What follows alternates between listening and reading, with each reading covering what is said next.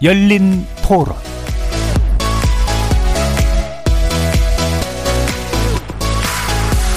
안녕하십니까. KBS 열린 토론 정준희입니다. 힘든 일 하시는 분들한테 이런 일이 자꾸 일어나는 거 보면 참 안타깝기도 하고 분명 관련된 지침이 있을 텐데 현장에서는 결국 반영되지 않고 그냥 편하게 일이 진행되는 방식을 보면서 개선될 방법이 진짜 없나? 그런 생각이 들더라고요. 우리나라 기업 구조가 경영자한테 그런 책임을 물을 정도로 깨끗하게 뭔가 이런 잘못이 생겼을 때 프로세스로 돌아가는다는 생각은 별로 안 하는데 법적으로 강제된다고 해도 경영자들은 그걸 어떻게든 피해가려고 하지 않을까요? 그래서 누군가 본보기를 보여주지 않는 이상은 아무리 법을 강하게 만든다고 해도 꼬리 자르기 식으로 사건이 무야무야 될 수밖에 없을 것 같다는 생각이 좀 드네요. 어디서나 일어날 수 있는 일이긴 하거든요. 지하철 사고도 마찬가지였었고 위험한 곳에서 일하시는 분들에 대한 처우가 좀 개선돼야 된다고 생각하고요. 기업들이 좀 더 신경을 써서 안전 장비라든지 안전 교육이라든지 그리고 몇 개월 이상 일을 하지 않은 사람들은 숙련된 사람이랑 같이 들어가서 같이 일을 할 수 있게 그렇게 진행이 되는 게 좋을 것 같다 생각하고요. 정부에서는 이거에 대해 서 감시할 수 있는 그런 인력을 늘려서 좀 더 안전하게 하셨으면 좋겠어요. 법의 취지를 살린다면 자기들이 해야 될 일들을 제대로만 하면 걱정할 필요가 없는데 그거를 처음부터 안 하겠다는 생각이라는 말밖에 안 되잖아요. 이거는 처벌의 문제라기보다는 법의 운용에 관한 문제라고 생각을 하거든요. 거리에서 만나본 시민들의 목소리 어떻게 들으셨습니까? 오늘 토론 주제는 끊이지 않는 산재 사망 사고 중대재해처벌법 보완 필요한가입니다. 최근 평택항 그리고 현대중공업 현대제철에서 잇따라 산업재해 사망 사고가 발생하면서 구조적인 문제를 해결할 실질적인 대책 마련이 필요하다는 목소리에 힘이 실리고 있습니다. 지난 1월 어렵게 국회를 통과한 중대재해처벌법이 산업 현장에서 발생하는 중대재해를 일종의 기업 범죄로 보고 경영 책임자에게 직접 책임을 물을 수 있도록 했지만 최종 단계에서 이 완화된 내용이 다시 보완되지 않는 한 지금과 같은 문제를 해결하기가 어렵다는 거죠. 적어도 현재 정부가 준비 중인 중대재해처벌법 시행령에는 애초에 법 제정 취지가 제대로 반영돼야 한다면서 여야 정치권도 관련 논의에 들어간 상태고요. 근로감독관 제도 개선 등 노동계의 의견이 반영될 것으로 보입니다.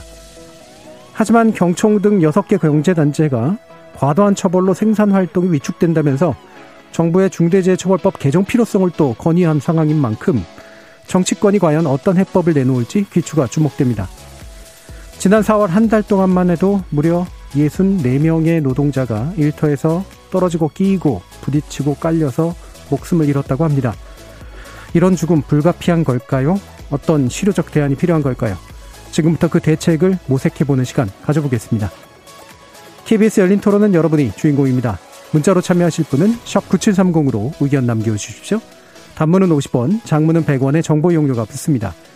KBS 모바일 콩, 트위터 계정 KBS 오픈, 그리고 유튜브를 통해서도 무료로 참여하실 수 있습니다. 시민 논객 여러분의 뜨거운 참여 기다리겠습니다. KBS 열린 토론 지금부터 출발합니다. 살아 있습니다. 토론이 살아 있습니다. 살아있는 토론, KBS 열린 토론. 토론은 라디오가 진짜입니다. 진짜 토론, KBS 열린 토론.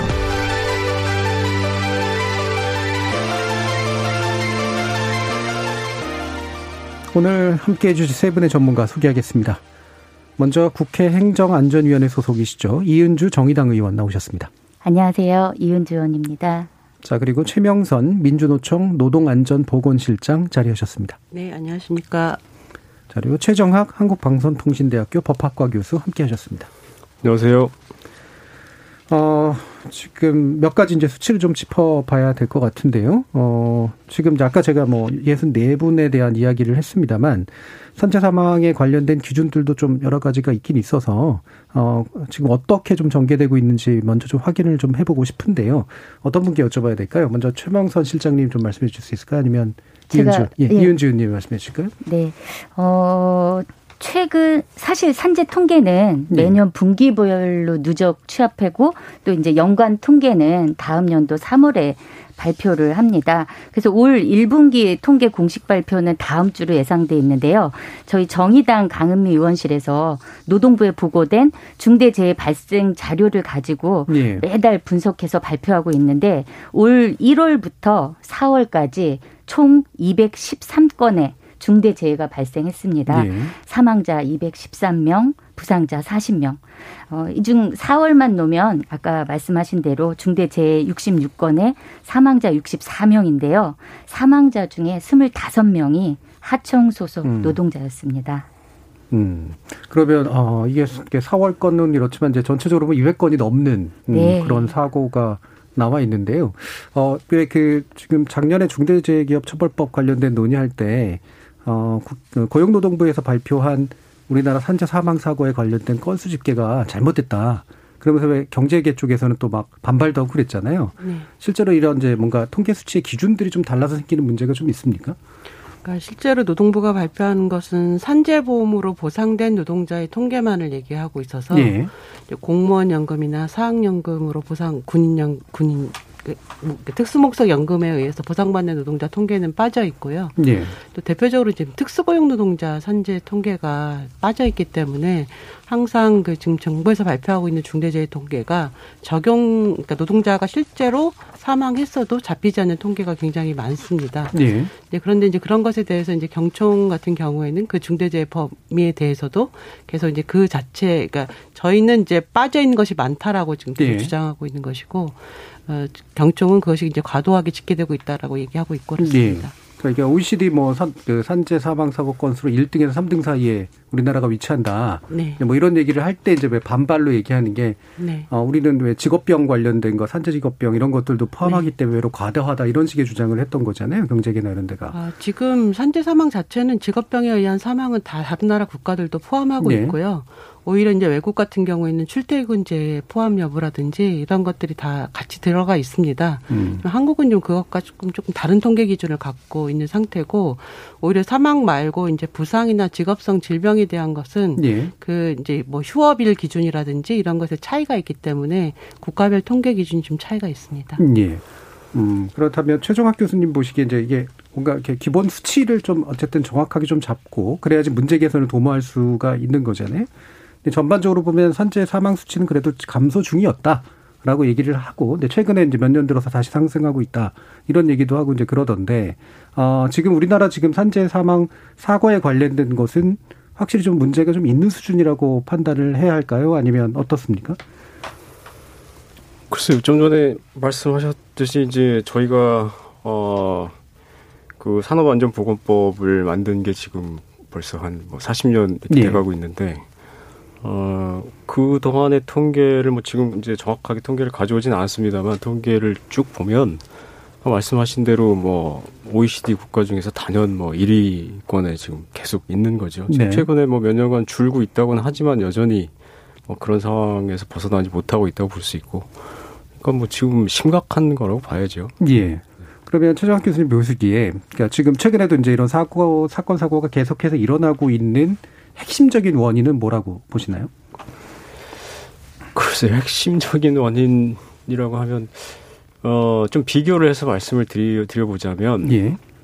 다른 나라들도 이제 산업재해로 인한 사망이 많은 때가 있었지요.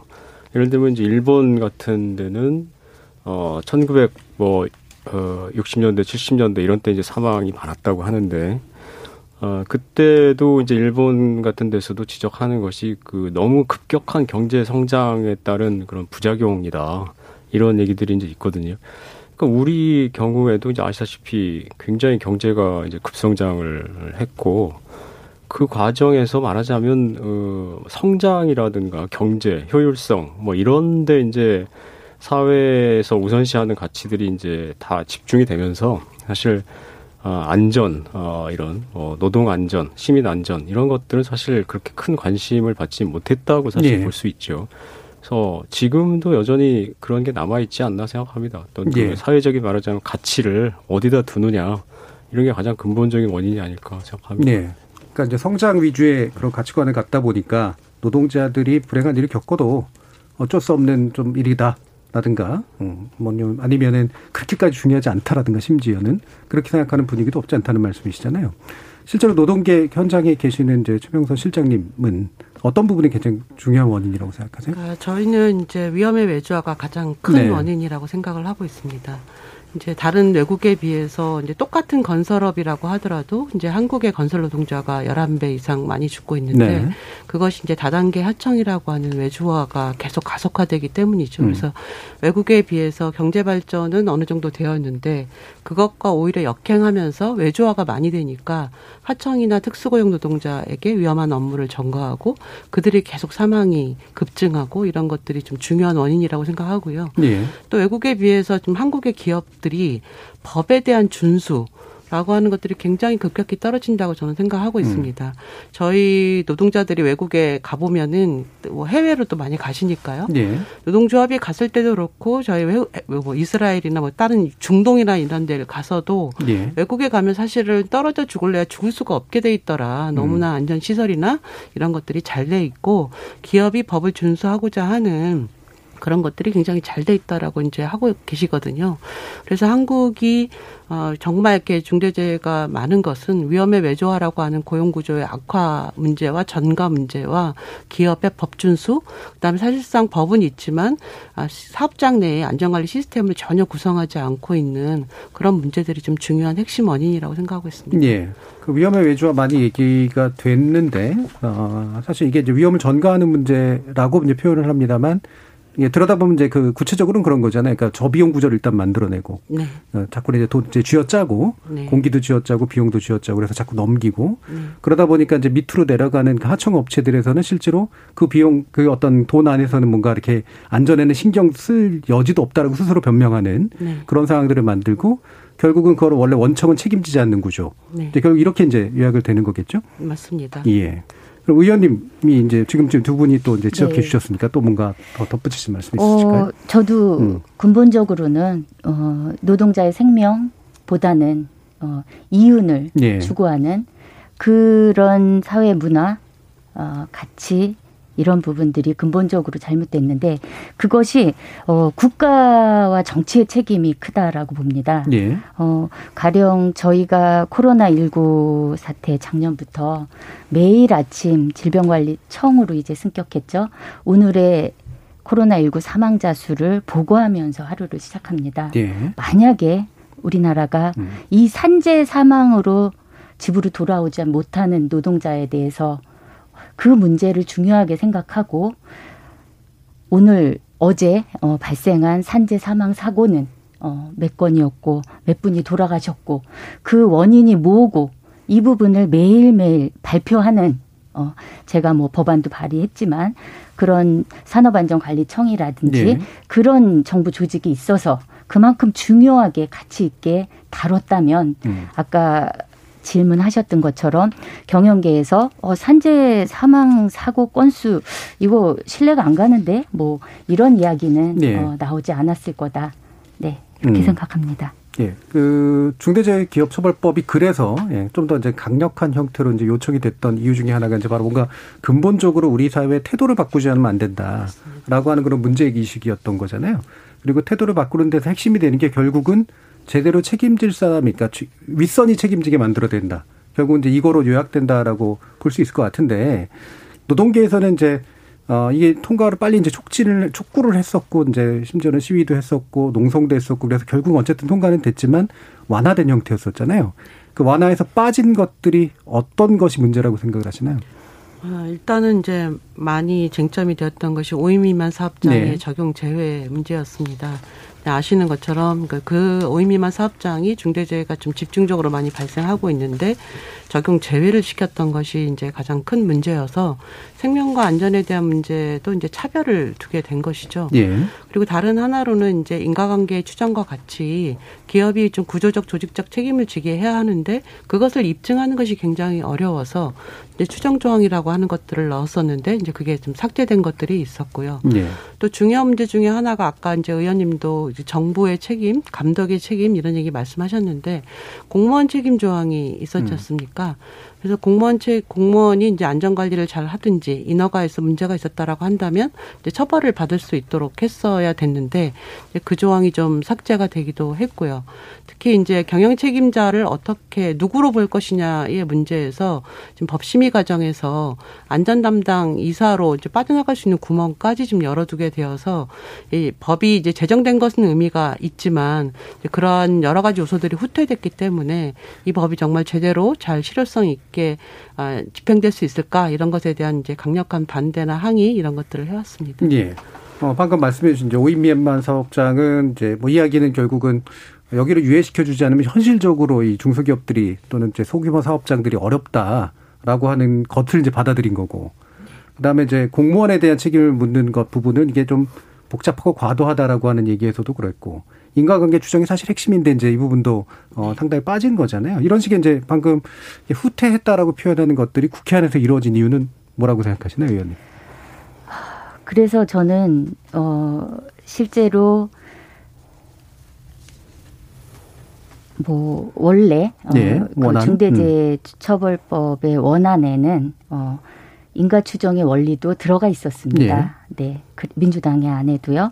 그리고 정의당의 안에는 물론 들어가 있었고요. 그리고 5인 미만 사업장이나 50인 미만 사업장을 제외하는 부분도 없었습니다. 예. 네. 근데 결국은 논의 과정에서 법사위에 어서 다루어질 때 어, 실제 율사들에 의해서 예. 예, 인가 추정의 원칙 같은 경우도 음. 예, 위헌 요소가 있다.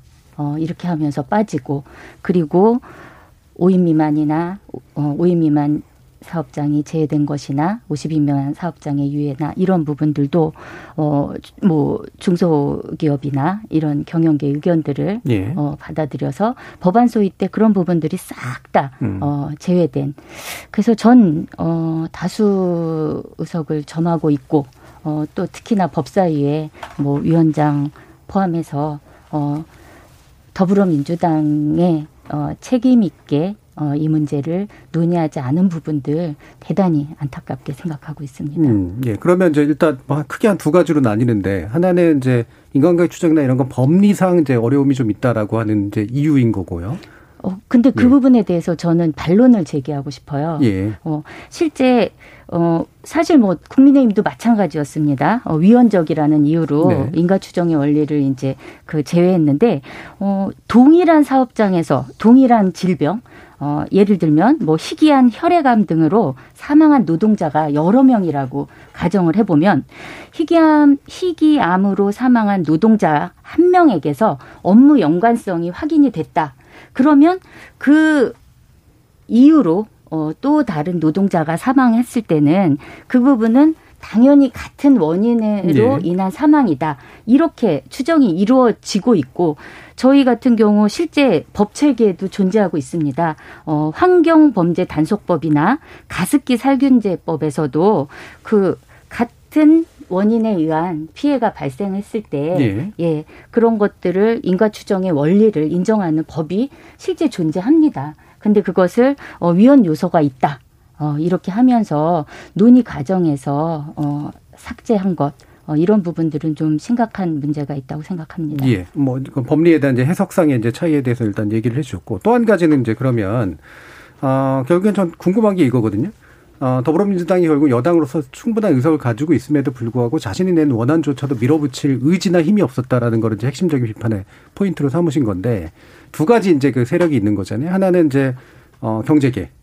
그렇죠? 경제계에서 어쨌든 이 법을 만들 때 물론 여당이 원하면 현재는 충분히 밀어붙일 의석을 가지고 있긴 하지만 사실 눈치를 보지 않을 수 없는 이제 세력이 있고 거기에 이제 국회 내 야당이 있는데 야당이 사실은 그 부분을 상당히 좀 어, 같이 해나간 거잖아요. 어떤 면에서 뭐 기업계 쪽을 좀 더 이제 지지해 주는 그런 쪽이죠.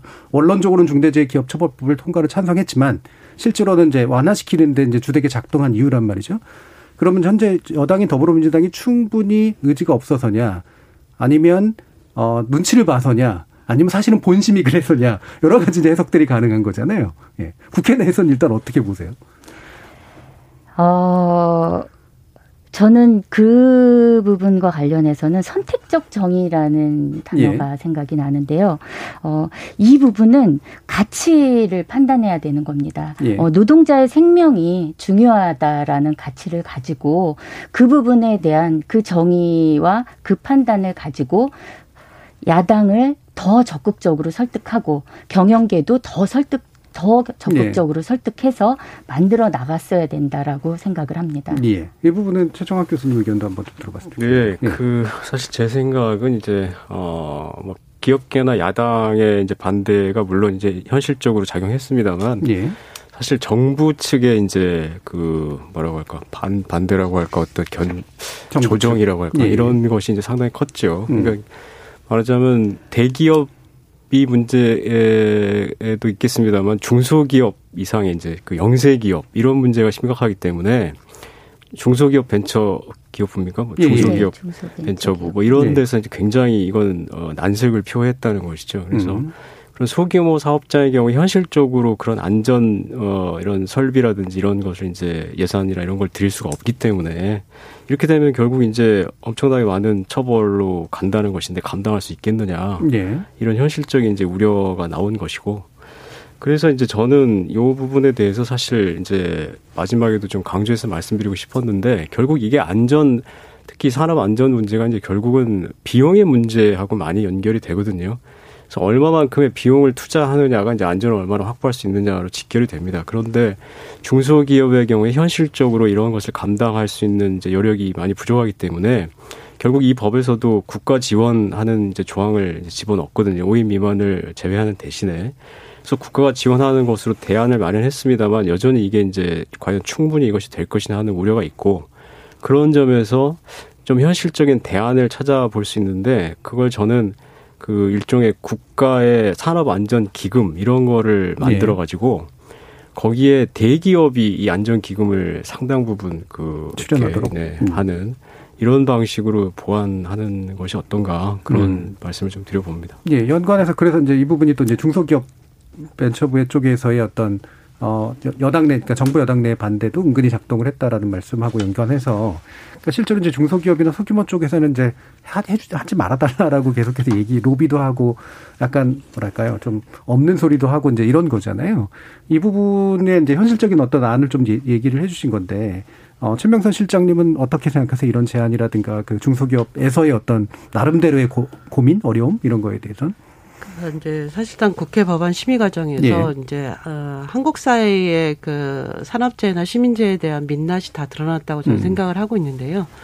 그러니까 이제 사업주 단체가 굉장히 강력하게 반발하고 이제 법의 통과를 반대해왔던 것들이 사실이고 그 법안 심의 과정에서 모든 부처가 다 나와가지고 예. 그 대상에서 빠져나가는 우리 부처는 이부, 이걸 빼고 싶다. 우리 음. 부처는 이걸 빼고 싶다. 이렇게 다 경쟁하듯이 빠져나가려고 했거든요. 네. 그래서 이제 정부조차도 이것이 정말 안전과 관련해서 더 강화하고 아까 말씀하셨던 기금이나 예산 지원과 관련해서 어떤 대책을 마련하는 음. 것에 나섰던 것이 아니라 그 자기 소관 부처의 어떤 대상을 빠져나가게 하려고 하는데 골몰하고 있었던 것이고 또 대표적으로 예. 이제 오이 미만은 중기부에서 이렇게 해왔다라고 지금 생각이 듭니다. 음.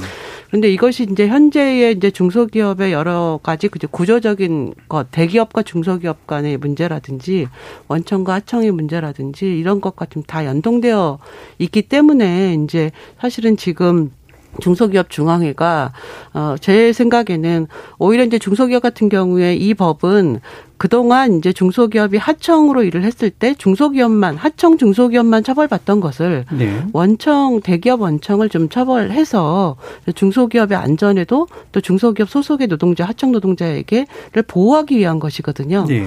근데 이제 그런 것은 사실상 이제 거의 바라보지 않고 음. 당장 이제 약간 제 생각에는 뭐 경청이나 사업 정경련이나 이런 사업주 단체들이 약간 호도했다고 생각을 하는데요. 이 네. 법의 취지 자체를. 그래서 이제 그런 것에 이제 편승해서 계속 좀 반대 의사를 좀 표명했고 지금도 여전히 어 경청 정경련 중소기업 중앙회가 이 법을 다시 더 되돌려라 후퇴해라 이런 요구를 하고 있다고 생각을 합니다. 네. 근데 이제 앞서 이제 최정학 교수님이 말씀하셨던 것처럼 아, 실제적으로는 법이 좀 강력하게 집행이 되는 것이 현재 중대제의 이제 중소기업 안전이나 원화청 구조의 이런 수직적 구조 이런 것에 대한 해결에 좀 어, 해결의 실마리가 된다고 오히려 전 생각을 하고 있고요. 중소기업에 대한 지원도 지금 말씀하신 것처럼 정부의 일반 회계 문제라든지 아니면 대기업의 출연이라든지 이런 걸 통해서 중소기업이 안전하게 이제 비용이나 이런 것들 투자할 수 있도록 하는 게 필요할 것 같아요. 네. 마지막으로 좀 하나 말씀드리고 싶은 것은 지금 이제 원청하고 하청이 있는데 이제 하청업체가 안전 관리를 할 수 있도록 일정한 비용이나 이런 인력에 대한 것들을 원청으로부터 보장받을 수 있어야 되는데 음. 우리 법에서는 그것을 보장하는 게 없거든요. 사실 이제 건설업 정도만 안전의 산업안전 관리비로 일정 비율을 써라라고 하는 규정이 있고 나머지는 없어요. 그런데 이제 이런 것들이 지금 적정하게 되어 있지 않다 보니까 음. 하청업체는 특히 이제 중소기업 하청업체들은 이제 그런 계약 관계에서 안전 관리를 위해서 일정한 비용을 아예 원청이 하청에게 건설업처럼 보장할 수 있도록 하는 것들도 필요하고 저는 이제 중대재해기업처벌법의 시행령에 이제 경영책임자의 의무라고 예. 하는 것들이 되어 있지 않습니까? 그것이 아예 그 시행령 안에도 반드시 포함돼서 들어와야 된다고 생각하고 있습니다. 음. 자, 그럼 예. 예, 예 이현주 의원님도. 예. 음, 저도 그 중소기업 문제는 음. 기본적으로 그 행정의 문제라고 봅니다. 네. 대기업과는 달리 이제 중소사업장은 재원 자체가 어, 음. 어, 부족한 거잖아요. 그래서 그 부분이 그 부족한 부분을 보완할 수 있는 게 바로 정부 행정이라고 생각을 해요. 그래서 정부가 그 산업안전보건법을 또 중재법을 잘 지킬 수 있도록 평소에 행정 지도나 예. 이런 부분들을 잘 펼치고 또 안전 설비를 설치할 수 있도록 지원해 주고 예. 그런 게 바로 이제 정부의 지원이지 그것을 어 그렇기 때문에 어 가혹하기 때문에 어뭐 처벌을 안 하도록 예외시키거나 제외시키거나 그렇게 하면 산재로 인한 사망자 절, 결코 줄어들지 음. 않습니다. 그럼 말씀 나온 김에 이제 지금 행안위가 이 그이 네. 법의 주무 그 상임위는 아니잖아요. 아니죠. 그렇죠. 예. 네, 행안위 단위에서 이제 방금 말씀하신 부분들을 뭐 보완하실 수 있는 방법이 있는 건가요? 어떻습니까? 어, 저 행안위 차원에서는 음. 어, 정부 조직법 과 관련해서 지금 예. 이 문제가 어 정부가 예산 예산이든 이제 그 어, 그러니까 예방 지도 행정을 예. 제대로 펼칠 수 있게 전문 인력을 강화하고 예산을 증액할 수 있는 것. 그래서 독립적인 산업안전청 음. 신설하는 부분을 어, 행안위에서 제가 이제 법을 발의를 했습니다. 예, 예. 음, 그런 것들이 이제 보완 장치가 될 수 있다라고 이제 보시는 거죠. 그 부분 아마 뒤에서 좀 더 아마 논의해 볼 수 있을 것 같은데요. 자, 그럼 오늘 논의를 하게 된 이제 주된 또 한 번의 계기가 된 게 이제 이선호 씨 이제 사망 사건이잖아요. 어, 이것도 보니까 몇 가지 문제들이 뭐 전형적으로 반복되는 그런 문제인 것 같긴 합니다만 이제 하청 구조도 있고 그다음에 결국 제대로 된 안전장치 인제가 없게 되는 그런 것도 있고 관리도 안 되고 있었고 어 그래서 되게 복합적으로 나타나는 그런 문제이긴 한데요. 어, 이 사고에서 정말 이 부분 주목해야 된다라고 보시는 부분이 있다면 최명선 실장이 어떤 거 지적하실 수 있을까요? 그러니까 일단은 어쨌든 이제 이게 뭐 해수부 항만공사 그다음에 이제 좀 동방하청 그다음에 지금 네. 불법 파견 의혹도 좀 있는 상태여서요. 이런 이제 고용구조의 문제가 일단은 결국에는 좀 큰 문제가 아니었나 싶은데 지금 이제 그 정부가 지금 항만과 관련해서 합동 점검을 들어간다고 하고 있지 않습니까? 근데 이것이 이제 사실은 이제 기존의 이제 안전 조치나 대책에 대한 점검뿐만이 아니라 지금 이 항만과 관련해서 이 고용 구조의 문제도 같이 들여다보고 예. 개선하는 방향이 좀 나와야 된다고 생각을 하고요. 지금 너무나 안타깝게 생각을 하는 것은 사실은 항만 같은 경우에는 중대재해가 빈번하게 발생하는 건데 감독의 완전한 사각지대였다고 좀 생각을 하고 있습니다. 예. 그래서 지금 노동부가 뭐 감독을 거의 항만에 관련해서 나간 것도 없고 평택항도 이제 거의 몇 번 나가지도 못했던데요. 근데 이런 문제를 어떻게 해결할 거냐. 이제 지금 뭐 제조업, 건설업, 조선업 이렇게 좀 알려진 데 같은 경우에는 그래도 뭐 여러 가지 대책들을 이제 계속 집중해서 하고 있는데 그 외에 좀 많은 현장에서 사각지대가 발생하고 있는 거거든요. 저희 뭐 농업도 마찬가지고 선원도 마찬가지고 네. 거기도 다 노동자들이 다 죽고 있는데 이런 감독 감독의 사각지대가 계속 발생하고 있다. 이번에 평택강 같은 경우에도 사고 발생한 다음에 이거 관련해서 안전 기준이나 규칙이 어느 정도 있느냐라고 이렇게 봤더니요. 정말 너무나 빈약하게 되어 있더라고요. 그리고 관련해서 좀 강화하기 위한 것들도 지금 국회에서 심의가 안 되고 있었고 그래서 이런 이제 여러 특히 항 뭐 여러 사각지대에 있는 것에 대해서 안전 기준을 어떻게 더 보완할 것이냐, 그리고 고용 구조 문제를 어떻게 개선할 것이냐, 그다음에 이제 이런 감독 행정을 좀 전반적으로 어떻게 바꿀 것이냐라고 하는 것들이 같이 해결돼야 되지 음. 않겠나 싶습니다. 그럼 항만이 사각지대였던 이유는 뭘까요? 사실 지금 노동부가요. 예, 예. 감독을 감, 그러니까 어떤 중대재해가 발생하면 이제 거기에 감독을 예. 나가요. 그런 걸 저희가 대, 되게 대중적으로 처방하게 된다는 거죠. 예. 예. 그리고 택배 노동자 과로사 그 전에도 많이 죽었습니다. 근데 택배 노동자 과로사 사회적으로 문제되니까 택배 현장 쫙 들어가고 이천 같은 경우에도 물류센터 굉장히 문제가 많았었잖아요. 계속 사고가 있었는데 감독 사각지대에 있다가 이천에서 터지니까 또 막 들어가고 예. 이런 식의 이제 뒷북 감독 행정이 반복되고 있어요. 이게 현재의 감독 관의 이제 인력이라든지 음. 아니면 예방 감독에 대한 기획이라든지 이런 걸 종합적으로 할 수 있는 조직 구조가 없기 때문에 음. 이런 사각지대가 반복적으로 발생한다고 생각하고 있습니다. 예. 이런 지적 최- 최정학 교수님 어떻게 보시나요? 예, 뭐 다 동의하고요. 그러니까 음. 지금 고용노동부의 그 이제 산업재 담당하는 부서가 산업재해 예방 보상 정책국이라고 어, 있는데 거기 다섯 개 과가 있고요. 그 총 인원이 한 50명 남짓 된다고 합니다. 네. 50명이서 지금 전체 뭐 우리나라 노동자가 1,800만이라고 하고 아까 말씀하신 대로 산업재해가 1년에 이제 뭐, 뭐, 1000건 이상 사망자만 그렇게 발생하죠. 부상자는 10만 명에 달하고 이러는데 50명이서 그걸 어, 담당한다 하는 건 뭐 이미 뭐 저 말이 안 되는 것이죠. 예. 그래서 지금 얘기하신 대로 감독이라고 하는 것도 사고가 난 뒤에 이제 특별 감독 이렇게 하게 되고 그래서 이걸 그래서 이제 지금 뭐 산업안전보건청을 새로 만들고 또 뭐 근로감독청을 만들겠다고 하고 이렇게 이제 결국은 확대가 돼야 되는 거죠. 기본적으로 확대가 돼야 되고 여러 가지 이제 더 어, 충분한 어떤 국가적인 지원이 있어야 되는데 근데 제가 여기서 또 하나 이제 좀 뭐 제안 겸해서 말씀드리고 싶은 것은 어 영국이나 뭐 독일이나 이런 사례를 보면은 어 이런 그 산업 재해를 획기적으로 줄이기 위해서 국가적인 차원에서 어떤 종합적인 그 뭐라고 할까요? 어떤 컨트롤 타워라고 할까요? 이런 그 회의체를 만든 경우가 있거든요. 예.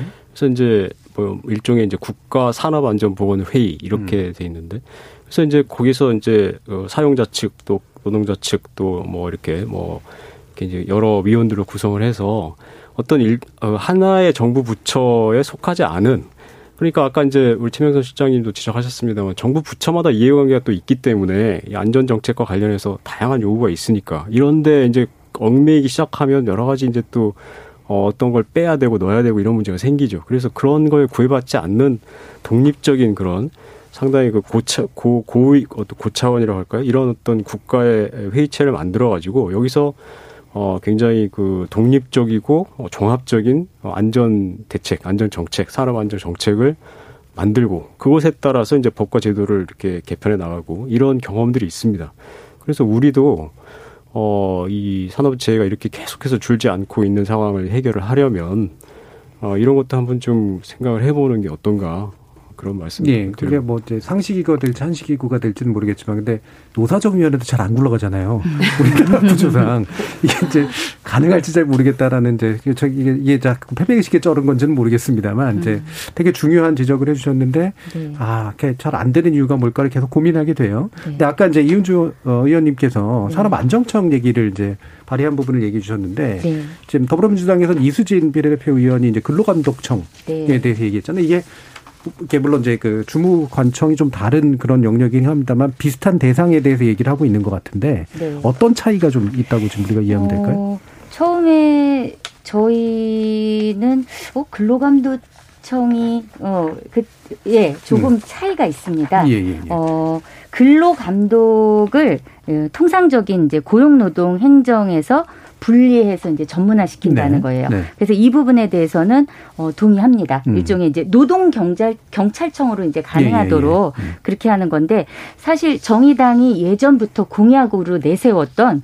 근로감독청이 있었습니다. 네. 예 그리고 어 그것과는 다르게 이제 산업안전보건청은 음. 별도의 어, 기구죠. 그래서 이수진 의원께서 발의하신 정부조직법 이 어, 그 정부 조직법은 개편하는 네, 음. 개편하는 어, 그 산업안전보건이나 산재보상보험까지 음. 어, 근로감독청이 맡도록 하고 있는데 네. 그거는 근로감독 청과 어, 음. 산안청을 이렇게 통합하자는 것으로 예. 보이는데 협업은 당연히 음. 필요하고요. 하지만 이제 제가 어, 산안청의 이유를 그 제기한 거는 산업안전보건 행정은 다른 이제 고용노동 행정 이런 거에 비해서 대단히 많은 전문성을 네네. 요구합니다. 기본적으로 어, 산업 안전 관련 해서 이제 뭐 재활부터 의학, 보건 시스템, 예방, 점검, 그리고 또 뭐 화학, 물리학, 역학에 대한 전문 음. 지식, 그리고 기업의 일상적인 안전 시스템을 구축하기 위해서는 경영학 뭐 어? 예. 인적 자원 관리까지 통합적으로 요구되기 때문에 노동 행정 분야 중에서도 가장 기본 어 복잡하고 전문성을 요구하는 거라 그 두 가지가 어 음. 동등한 위치에서 예, 예. 네 산재를 줄이고 음. 어, 노동 현장을 안전하게 어, 만들기 위해선 어, 필요하다 이렇게 음. 생각하고 있습니다. 그럼 근본적으로 이제 일종의 노동 경찰과 같은 의미에서의 근로감독청은 이제 설치될 필요가 있고 네. 다만 그걸 확장해서 해결하기보다는 네. 산업안전청처럼 별다 별도의 전문적인 전문 기관이 행정 함께 이제 병행해서 그 협업하는 방식 네. 이게 좀 더 바람직하다 이렇게 이제 보시고 계시네요. 네. 자, 여러분 저희 청취자 문자들도 좀 여러 개 들어와 있어서요. 한번 들어보고 가겠습니다. 정희진 문자 캐스터. 네, 지금까지 청취자 여러분이 보내주신 문자들 소개합니다. 이창섭님, 건설 노동자로 오래 일해본 경험으로 안전장구를 사용하지 않은 상태로 위험한 일을 하는 사람을 기술자나 전문가로 띄워주는 관행 아닌 관행이 현장에는 있습니다. 현장에서 안전교육을 하더라도 위험한 일을 하는 작업을 관리 감독하는 안전요원을 항상 붙여놓지 않는다는 것도 문제고요. 안전요원도 월급을 줘야 하니 기업으로선 부담이 되지만 더 많은 안전요원을 배치하는 것이 산재 사망사고를 줄이는 답이라고 생각됩니다. 이주은님, 위험한 상황에서 적어도 기계 작동을 멈출 수 있는 사람이 있거나 대책이 마련돼 있어야죠. 2인 1조법 있지 않나요? 왜 지켜지지 않고 있나요? 카르마 극복님, 산재 사고에 여론이 주목할 때는 관련 법안들 발의가 이어지는데 그러면 뭐 합니까? 국회 통과가 안 되는데 본래 취지를 살리는 법안 잘 만들어 주세요. 1230님, 문제는 사람 목숨값입니다. 이 부분을 중시하지 않으니 기업들이 안전 규정을 무시하는 거죠.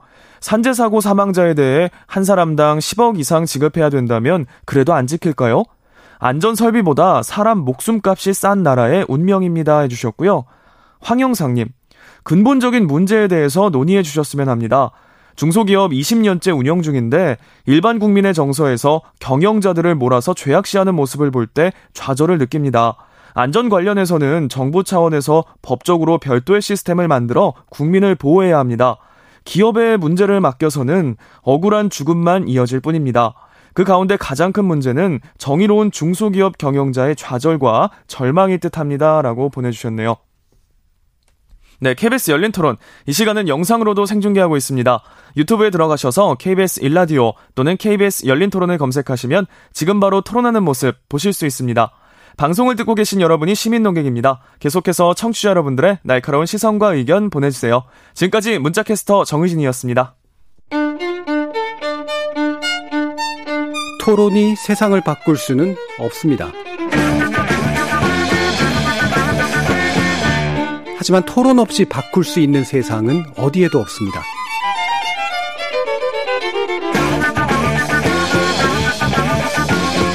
세상의 선한 변화를 갈망하는 당신. 정답이 아니라 질문의 힘을 믿는 당신. 우리 KBS 열린 토론에서 만납시다.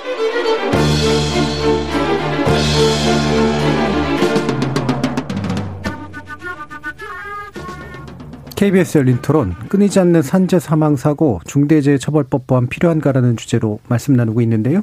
최정학 한국방송통신대학교 법학과 교수, 최명선 민주노총 노동안전보건실장, 그리고 이은주 정의당 의원 이렇게 세 분과 함께 하고 있습니다. 자, 그러면 이 문제의 해결은 물론 이제 뭐 단순하게 되는 건 아니겠습니다만 몇 가지 이제 안들을 좀 주시긴 했는데 어, 오늘 논의가 이제 중대재해기업 처벌법이니까요. 이거에 일단은 시행령을 제대로 좀 잘 보완해서라도 먼저 문제를 해결해야 된다라는 쪽과 아예 중대기업 처벌법 자체의 어떤 본 법 자체를 이번 기회에 다시 개정하는 게 좋다라고 하는 쪽. 이게 뭐 반드시 대립되는 것은 아니긴 합니다만 그 방향성에 있어서 약간 무게감의 차이가 좀 있을 것 같거든요. 어떤 식으로 좀 가는 게 좋을지 좀 세 분의 의견을 먼저 좀 듣고 그다음에 구체적인 내용 한번 짚어보죠. 이 부분 최, 최정학 교수님 의견부터 한번 들어볼까요? 글쎄요, 어, 이 법이 이제 제정 될 때부터 아시겠습니다만, 뭐, 경영계, 노동계 양쪽 다 불만이 네. 있었던 네. 것이고, 아까 이제 뭐, 적용 범위나 관련해서 여러 가지 얘기를 하셨는데, 어, 뭐, 필요하면 개정할 수도 있다고 생각합니다. 그런데 이제 지금, 어, 내년부터 시행이고, 어, 그런 상황에서 지금, 어, 개정 논의에 집중하는 것보다는 일단 이 법이 어떻게 잘 시행될 것이냐, 이걸 저는 우선해서 좀 어, 생각을 더 해보고요. 예. 그리고 시행하는 과정에서 이제 뭐, 뭐 여러 가지 어떤 뭐 보완이 필요하다고 하면 그때 생각해 볼 수 있지 않을까 이렇게 생각합니다. 근데 지금 시행령과 관련해서 이제 사실 많은 얘기들이 있습니다만 제가 한 가지 말씀드리고 싶은 건 시행령이라고 하는 건 법률에서 위임한 범위 내에서만 그렇죠. 제정될 수 있는 것이기 때문에 예. 한의가 명확합니다. 그래서 음. 지금 이제 시행령의 가장 중요한 내용이 그 법률 사조와 구조에 있는 경영자의 의무를 이제 구체화시키는 것인데 구체화라고 하는 것이 간, 그, 그다지 뭐, 그, 그러니까 말하자면 그걸 달리 할 수는 없는 것이거든요. 예. 예 그래서, 어, 시행령으로 법을 어떻게, 어, 어, 뭐, 법의 어떤 방향을 바꾸겠다든가 이런 것은, 어, 사실, 어, 어려운 얘기다. 이렇게 음. 보고요. 예, 지금 있는 법을 저는 어, 좀 충실하게 집행하고 이게 어떻게 얼마나 집행이 될지도 사실 어, 자신할 수 없는 얘기입니다. 이게 굉장히 굉장히 사실 현실적인 효, 그, 이런 뭐 영향이 클 수 있는 법이기 때문에 그래서 내년부터 이게 과연 얼마나 집행될지 이런 것이 뭐 수사 단계, 재판 단계 이런 데서 예. 여러 가지 문제가 나올 수 있습니다. 그래서 음. 그런 것들 좀 더 지켜보고 그 다음에 개정을 생각하는 게 어떤가 저는 그렇게 생각하고 있습니다. 네. 일단 이제 현재 법에 한계가 많은 건 사실이고 한계가 많다 보니까 시행령으로 할 수 있는 것도 적은 것도 사실이나 실제로 이제 집행 이후에 이제 문제점들을 보면서 본법을 고치건 시행령을 뭐 좀 더 보강하건 간에 그 방향을 좀 구체적으로 잡는 게 좋겠다 이런 말씀이시잖아요. 예. 그러면 최, 최명선 실장님은 어떠신가요? 어, 사실 지금 이제 법이 제정이 되고 그 기업들이 이제 이 법 시행을 앞두고 자기 사업장에 어쨌든 이제 체계를 갖춰야 되는데 네.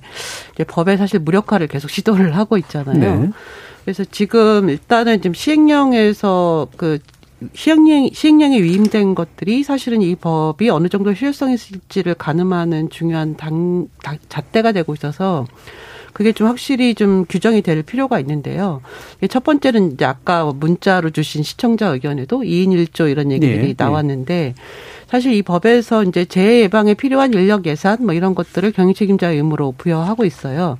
근데 이거를 그러면 2인 1조 작업이라든지 적정한 인력 이런 것들을 보장하도록 예산 인력들을 해야 되는데 지금 사실 시행령 논의 단계에서 이걸 안전관리자를 몇 명 채용하느냐, 뭐 보건관리자를 몇 명 채용하느냐 이런 문제로만 치부해서 이제 가고 가는 분위기가 있고 또 경총이 또 그렇게 주장하고 있고 그걸 좀 명확하게 그 정리를 해야 될 필요가 있다고 생각이 들고요. 또 이 법이 하청이나 특수고용 노동자와 관련된 것들을 보호 범위 대상으로 하고 있지 않습니까? 네. 그러면 이제 경영 책임자가 당연히 하청이나 특수고용 노동자에 대한 것도 같이 포함해서 예방 계획을 세워야 되는데 음. 그냥 이제 그것도 이제 명확하게 경영 책임자의 의무로 규정할 필요가 있는 거죠.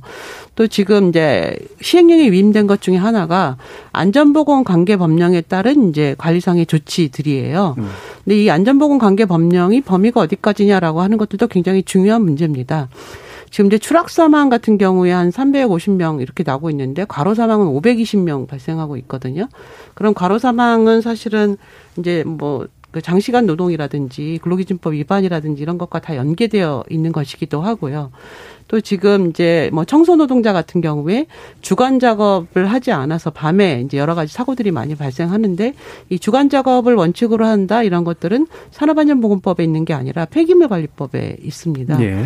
그래서 이 안전보건 관계 법령의 범위를 전체로 좀 넓히는 것들이 좀 필요하고 이거를 어 이제 경영 책임자의 의무로 확실히 하는 게 필요한 거죠. 이제 제일 지금 중요한 것이 그럼 경영 책임자가 지금 경총은 이거를 경영 책임자가 1년에 한 번씩 보고받는 것으로 하자. 잘 되고 있는지 음. 이렇게 주장하고 있습니다. 보고받는 것으로 한다라고 하면은 사실상은 기존의 산업안전보건법의 처벌과 다를 바가 없거든요. 그리고 현장에서 그런 보고들이 제대로 될 리도 없고 기존에 이제 중대재해기업 처벌법 말고 산안법으로 또 산안법이냐 중대재해기업처벌법이냐라고 할 때 보고 의무 정도만 부여해서 가려고 했던 것들도 있거든요. 그래서 일차적으로는 현재 시행령에 여러 쟁점들이 있는데 이게 법 취지를 반영해서 제대로 제정될 수 있도록 하는 것들이 가장 우선적으로 시급한 일이라고 생각이 듭니다. 예. 다만 이제 앞서 여러 가지 법의 논의 과정에서 저희들이 삭제되고 후퇴됐던 것들이 있는데 이것이 뭐 시행되기 전에 개정 못할 이유는 없다라고 생각을 하고요. 음. 그것을 또 개정도 같이 추 추진을 하면서 이 법이 현장에 안착될 수 있도록 하는 것들이 좀 필요하다고 생각하고 예, 있습니다. 일단 병행한 쪽으로 예, 네. 좀더 어, 말씀 주셨고요. 이은지 의원님은 어떠십니까? 어, 저는 이제까지 네. 노동자들이 그물망 없는 곳에서 공중근해를 탔다면 예. 예, 중재법이 제정돼서 어, 그나마 공중근해 밑에 그물망이 만들어졌다. 예. 이렇게 비유할 수 있을 것 같습니다. 근데 그 그물망이 너무나 허술해서 음. 팔도 쑥 빠지고 다리도 쑥 빠지고 그 와중에 몸이 빠져서 또 죽는 네. 노동자들도 생기는 겁니다. 그래서 이렇게 허술한 법은 저희 뭐 아까도 얘기를 나눴지만 법안 소위에서 원래 원안에도 없었던 5인 미만과 50인 미만이 유예되거나 제외된 문제 산재의 60% 이상 사망자가 발생하는데 그 부분은 어 개정안이 어, 빨리 어, 예. 처리가 되어야 한다고 보고요. 그리고 또 뭐 제가 말씀드렸던 그 산업안전보건청이나 음. 이후 보안 입법들 그런 부분들 또 산업안전보건법도 어, 개정이 되어야 하고 그렇게 진행되어야 한다고 보고요. 어, 시행령 관련해서는 두 분께서 어, 예. 어, 충분히 얘기해 주셔서 어, 그 부분은 어, 생략하도록 하겠습니다. 예. 그러면 이 시행령을 이제 좀 더 구체적으로 해서 경영 책임자 이제 범위를 정하는 게 아마 가장 관건이 좀 될 것 같은데 아까 말씀 주신 내용 가운데 어, 지금 평택항 쪽으로 한번 다시 좀 비춰보면 아까 이제 계약 관계가 굉장히 복잡하고 하청돼 있고라고 하는 것을 말씀을 주셨잖아요. 그럼 현재 시행령이 좀더 구체적으로 되면 평택항과 같은 문제에 있어서는 그나마라도 조금 나은 상태가 되는 겁니까? 어떻습니까? 아니면 굉장히 판단하기가 어려워지는 겁니까? 최종학 교수님 좀 의견 주시죠. 우선 그 경영 음. 책임자 범위 문제는요. 어 이건 시행령의 문제가 아닙니다. 이게 네. 이제 자꾸 좀 오해가 있는 것 같은데 언론에도 가끔 그렇게 나오는 것 같고 이거는 시행령에 위임되지가 않았고요. 음. 법에 그냥 규정돼 있는 것으로 말하자면 끝난 겁니다. 음. 근데 그거는 이제 경영 책임자인데 거기에 뭐 안전 담당 관리 안전 관리 담당 이상가요? 뭐 그 사람이 이제 경영 책임자를 대신할 수 있다. 예. 이 조, 단서가 들어간 것으로 끝난 것이죠. 음. 근데 다만 이제 안전 담당 이사를 누구로 볼 것이냐 요 문제는 남아 있는데 음. 어 글쎄 이제 앞으로 저는 이것이 이제 실제로 법을 적용하고 집행하면서 이제 말하자면 수사기관이 누구를 지목하느냐 이런 문제로 될 거라고 생각합니다. 어 그리고 어 이제 어, 엄격하게 해석을 하면은 거기에 그 지금 정확한 법 조문이 없어서 이제 좀 그렇습니다만 어 총괄적인 권한과 책임을 갖는 뭐 이런 비슷한 그 표현이 있거든요. 그러니까 그 안전 담당 이사라고 하는 사람이 절대로 지금 산업안전보건법에서 얘기하는 안전 관리자라든가 이런 정도로 어 충족될 수 없다. 예. 이렇게 봐야 되지 않겠느냐. 그렇게 엄격하게 해석해야 되지 않겠냐. 그 음. 그 거의 대표이사에 준할 정도의 에, 권한을 가진 사람이어야 되고 그러니까 사실상 대표이사, 사실상 경영 책임자가 처벌의 대상이다는 점은 법에서 이미 명확하게 됐다고 보고요. 그리고 이제 지금 말씀하신 뭐 평택항의 이제 그 계약 관계 문제 네. 이것은 굉장히 복잡하다고 하는데 저도 사실 구체적인 건 잘 모르겠고 근데 다만 이 법에는 중대재해법에는 도급 용역 위탁 등 뭐 이렇게 돼 있죠. 네. 실질적 지배 관리가 있는 사업장은 다 해당되는 것으로 돼 있고 그 법에 이제 제정할 때 국회 회의록도 보면 계약 형식에 관계없이 관계없이 실질적으로 원청이 지배하는 사업장에는 다 적용되는 것으로 원청의 책임이 있는 것으로 한다 이런 취지이기 때문에 어 구체적인 이 평택항 문제는 제가 자신 있게 말씀 못 드리겠습니다만 그렇게 이제 넓게 해석을 하면은 다 해당된다고 볼 수 있는 것이죠 결국 예. 예, 실질적으로 지배를 했느냐 관리를 했느냐 요것만 충족이 된다고 하면 예, 계약 관계에 관계없이 다 책임이 있는 것으로 볼 수 있다고 생각합니다. 음, 그러면 이제 뭐 구체적으로 이제 앞으로 어떻게 적용될지는 모르겠지만 적어도 대표이사에 준하는 정도의 사람이 책임을 지도록 되어 있는 게 법의 취지가 맞고 그다음에 또 강하게 해석하면 원청 하청 구조에서 결국은 원청이 원청의 굉장히 중요한 의사결정자가 상당히 중요한 책임을 지도록 되도록 가는 방향이 될 것이다 이런 말씀이시네요. 이미 법에 그렇게 돼 있다는 거죠. 예, 예. 돼 있습니다. 그건 시행령으로 달라질 수 있는 게 아닙니다. 예. 네. 이 부분 어떻게 생각하세요? 음. 그러니까 그 막 교수님 말씀하셨던 것처럼 원청이 하는 것은 이제 시행령에 넘겨져 있는 사항은 아니기 때문에요. 네. 동방이 그 책임을 지는 것은 이제 그, 그 당연하고 법에 따로 이 시행령과 예. 거론할 사항은 아닌 것이고 다만 이제 여기 항만 같은 평택항 같은 경우에 뭐 이제 어쨌든 정부가 있고 그다음에 항만 공사가 있고 그것도 거기 공공기관이지 않습니까? 공공기관 같은 경우에는 이제 공공기관의 사업장에서 전체적으로 안전 관리를 강화해야 되는 또 공공기관 안전관리 지침이 또 적용되는 것이니까 이번에 이제 노동부에서도 점검을 하면서 지금 이제 항만 그 평택항 같은 경우에도 동, 원청인 동방뿐만이 아니라 그런 것들을 좀 따져봐야 된다 이제 이런 얘기를 한 것 같아요. 예. 그래서 이제 경영 책임자의 범위는 시행령 사안이라기보다는 경영 책임자가 한 명만을 얘기하는 것은 아니니까요. 당연히 이제 하청업체, 원청업체, 그다음에 이제 평택항, 흥망공사 이런 데까지를 따져봐서 그런 것들에 대한 이제 책임 소재 문제를 좀 같이 그 가리는 것들이 필요하다고 생각합니다. 음. 다만 이제 시행령에서 이것을 뭐 안전 담당 이사로 하냐 마냐는 이제 그 시행령이 위임된 사항은 아니기 때문에 이제 앞서 말씀드린 것처럼 시행령에 어쨌든 이제 하청 업체라고 하더라도 지금 여기에 신호수 배치 문제 등등이 있었잖아요. 그렇게 신호수 하청 업체가 실질적으로 신호수 배치를 할 수 있도록 인력과 예산이라고 하는 것들을 그러니까 경영 책임자의 의무로 넣느냐, 원청의 의무로 넣느냐, 뭐 이런 것들이 이제 사실은 어, 주된 관건적인 요소가 될 것 같아요. 그래서 네. 그런 건 이제 당연히 반영돼야 된다고 생각을 하는 거고 음. 이게 여기서 이제 경영 그 뭐 범위 범위 문제라기보다 그런 시행령에서 의무의 내용이 무엇이냐라고 예. 하는 것들이 이제 같이 규정되는 것이죠. 음, 알겠습니다. 그러면 또 한 가지 이제 그 짚어주시면 좋을 게 이제 이은주 의원님께 여쭤봐야 될 것 같은데 그러니까 여당 TF에서 얘기하는 것 중에 하나가 이제 근로감독관 확충이고 만약에 중앙 정부가 그것만을 다 오롯이 하기 어렵다면 지방 정부에게 그 권한을 나눠주거나 어쨌든 위임하거나 뭐 이럴 필요도 있다. 이런 얘기를 하는데 여기에 대해서 논란이 좀 많은 것 같아요. 예. 어, 실제로 그렇게 되면 예. 어, ILO 법을 위반하는 게 됩니다. 네. 예. 그 그건 중앙 정부가 책임을 지고 해야 되는 부분이고 음. 지방 정부가 협조는 할 수 있지만 책임지고 그 부분을 행할 수는 없는 거죠. 지방 정부에 원래 직권이 있을 수가 없는 구조라는 그렇죠. 거죠. 예. 음. 네. 그러면 현재 같은 이야기가 나오는 이유는 뭡니까? 그러니까 사실 이제 감독관 음. 숫자가 절대적으로 예. 부족하기 때문에 이제 사실은 이제 감독 사업장을 나가지를 못하는 음. 것이거든요. 그런데 이제 사실 이제 일부 지자체, 그러니까 뭐 경기도라든지 충남이라든지 최근에는 이제 부산 같은 경우도 있고 서울 같은 경우도 조례를 만들어서 지자체 내 지자체가 뭔가 이제 현장에 대해서 감독을 할 수 있도록 뭔가 인원을 확충하고 이런 것들을 좀 진행을 해왔어요. 그런데 이제 권한이 없다 보니까 이제 현장에 나가기는 나가는데 현장에서 개선을 명령하거나 네. 이럴 수가 없는 음. 것이죠. 그리고 이제 안전공단에서 지금 페트롤 점검을 굉장히 작년 올해 이제 많이 했는데 마찬가지로 안전공단도 그런 권한이 없는 문제가 좀 발생을 합니다.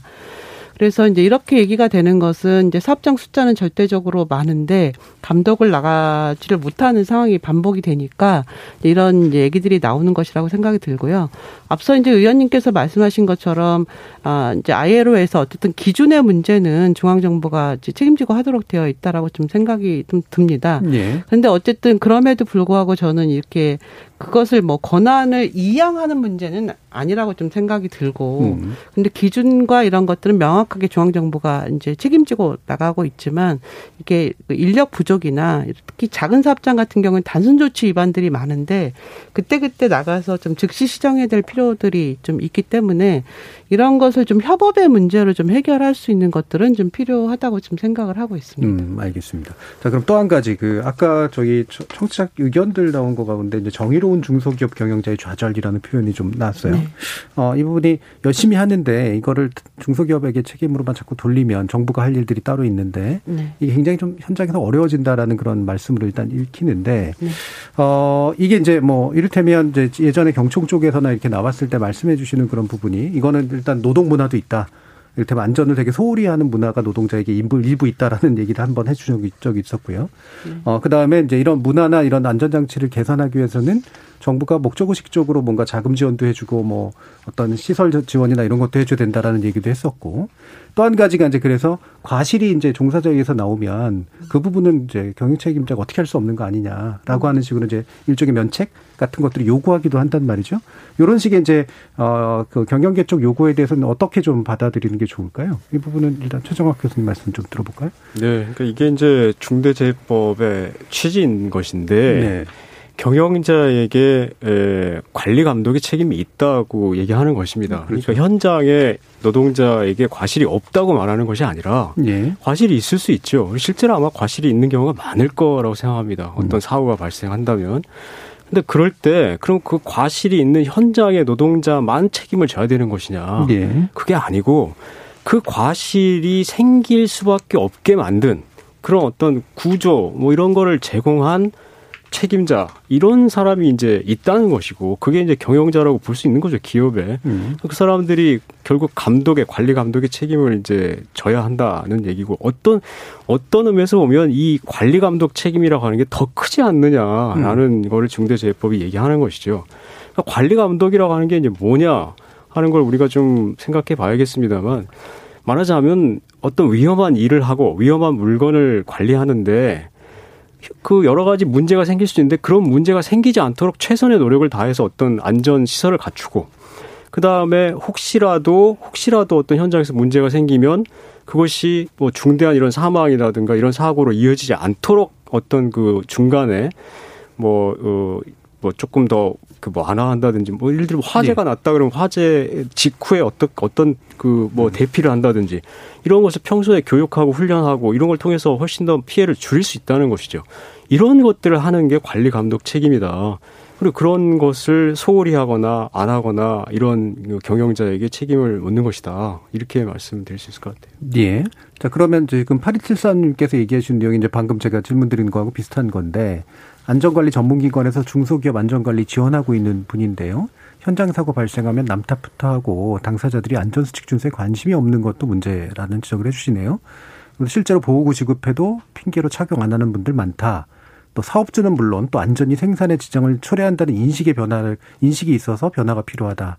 정부 차원에서도 시스템 개선이 필요하다. 이렇게 복합적으로 좀 얘기를 해주셨는데 방금 이제 그 최 교수님 말씀을 들어보면 뭐 이를테면 이제 뭐 하나 예를 들면 안전모를 노동자가 아우 나 불편하다고 안 쓰고 땀나서 땀나서 싫다고 안 쓴다.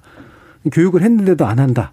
그다음에 그다음에 감독 기관 몇 번 지적을 했는데도 그걸 안 썼다. 근데 결국은 사고가 났다. 그러면 앞에 충분한 어떤 조치를 그래도 계속 했는데도 생기는 책임이기 때문에 이거는 좀 다른 문제냐. 이런 식의 이제 질문들을 할 수가 있을 것 같거든요.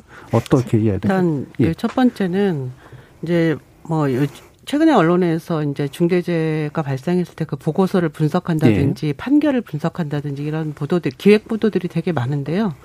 자 사고 조사 보고서를 보면은 대부분 다 안전조치 위반이에요. 사업주가 뭘 해야 되는데 그것을 안 하는 경우가 이제 거의 뭐 100%인 것이거든요. 네. 그래서 만약에 사업주가 안전 조치를 다 했음에도 발생하는 사고가 과연 있는가라고 음. 하는 좀 고민이 좀 들고 의문이 들고요. 다른 하나는 이제 안전모 얘기를 굉장히 많이 하시는데 예를 들면 이제 곧 폭염이 다가옵니다. 음. 한 32도, 33도 쪽 올라가면 안전모는 그 안전모 밑에 노동자 머리 위에 온도는 한 40도까지 올라가거든요. 네. 39도, 40도. 그런데 이제 안전모를 쓰면 땀이 비 오듯이 쏟아져 가지고 땀이 이제 눈을 찔러서 고소 작업할 때 굉장히 위험하거든요. 음. 그러면 이제 폭염 시에 안전모는 그렇게 흐르는 땀을 막을 수 있는 안전모를 주면 돼요. 네. 근데 그런 안전모를 주지 않거든요. 제대로 된 보호 장구가 아니란 말씀이시죠. 예. 예. 그러, 그리고서 이제 안전모를 안 썼다는 얘기만 예. 이제 하게 되는 거예요. 그래서 이런 것들을 복합적으로 볼 필요가 있고 이제 아까 정의로운 중소기업 얘기하셨는데 저도 좀 되게 안타까운 게 뭐냐면 기업별로 보면 안전관리 열심히 하려고 하는 기업들이 있습니다. 예. 그런데 그동안 안전관리를 열심히 하려고 하면 이 기업은 경쟁력이 없는 기업이 되어가지고 가지고 이제 계속 그 안전을 하시는 분들이 고민이 되게 많은 거예요. 오히려 이제 중대재해기업 처벌법 제정이 모든 것에 다 공일하게 다 이제 강력한 처벌이 되니 이제는 모든 기업이 다 안전과 관련해서 다 예산도 쓰고 인력도 쓰고 이럴 수 있는 방향으로 전환이 되어야 되는 것이거든요. 음. 오히려 그런 전환이 그동안 열심히 하려고 하셨던 안전관리를 잘하려고 하는 기업들이 훨씬 더 경쟁력 있는 기업으로 갈 수 있는 그런 방향이라고 저는 생각을 합니다. 예, 이현주. 네.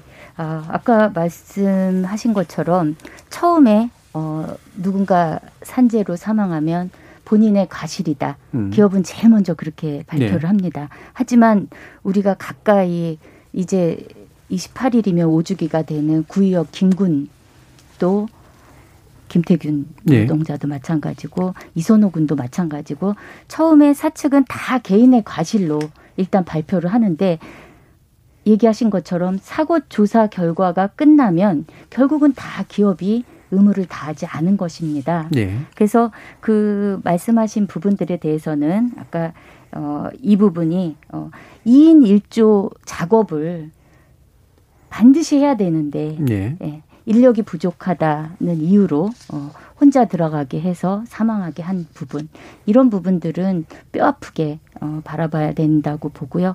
어, 안전모 같은 경우도 저는 현장에 답이 있다고 봅니다. 아까 교수님께서도 노사정의 틀을 가지고 좀 더 어, 다른 안전 문화 이런 부분들도 만들어갈 수 있다.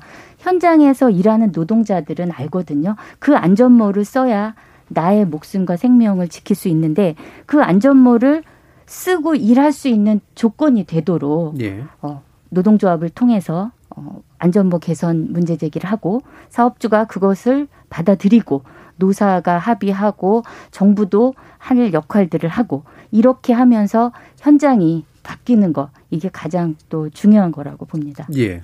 지금 또 여당 TF에서 나오고 있는 얘기 중에 하나가 아까도 잠깐 이 의원님께서 언급해 주신 부분하고 연관이 돼 있습니다만 이제 산안법 안에 이제 시행령을 재검토해서 이제 사업주 안전 의무 그리고 처벌을 강화하는 방향 이게 어 동일한 어떤 사안으로 볼 수 있을지 아니면 이게, 이게 서로 이제 그 보완을 해줄 수 있는 기재로 볼 수 있을지 잘 모르겠는데 이 부분은 어떻게 좀 이해하는 게 좋을까요?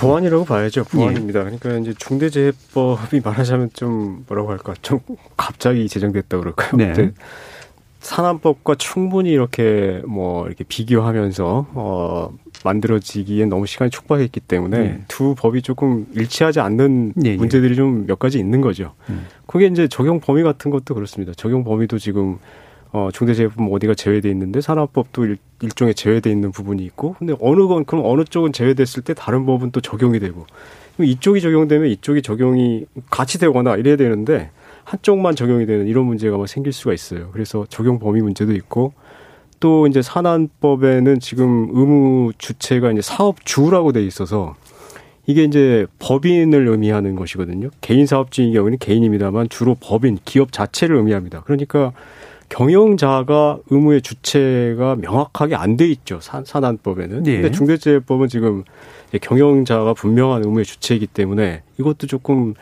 어 일치시키는 쪽으로 어떻게든 좀 보완을 할 필요가 있고 그다음에 산업법에 있는 여러 가지 의무들이 예, 조금 말하자면 더 강화될 필요가 있죠. 중대재해법에서 이제 강하게 처벌하고 있기 때문에 네. 그거에 맞추어서 어 조금 보완될 필요가 있을 것 같습니다. 예. 그러면 지금 그 이, 이것도 좀 얘기를 해주면 좋겠는데 짧게만 그 이탄희 의원께서 이제 그 지금 벌금의 이제 상한선만 있으니 하한선을 이제 정하자. 이건 이제 법 개정 사안이잖아요. 어, 이 부분은 원 포인트로 그냥 빨리 하는 게 좋겠다 이렇게 보시나요? 어떠세요? 이인주 의원. 실제 그것이 애초에 산업안 어, 중대재해기업 처벌법 원안에 다 들어 있었던 거거든요. 네. 근데 논의 과정에서 삭제가 된 거였고 음.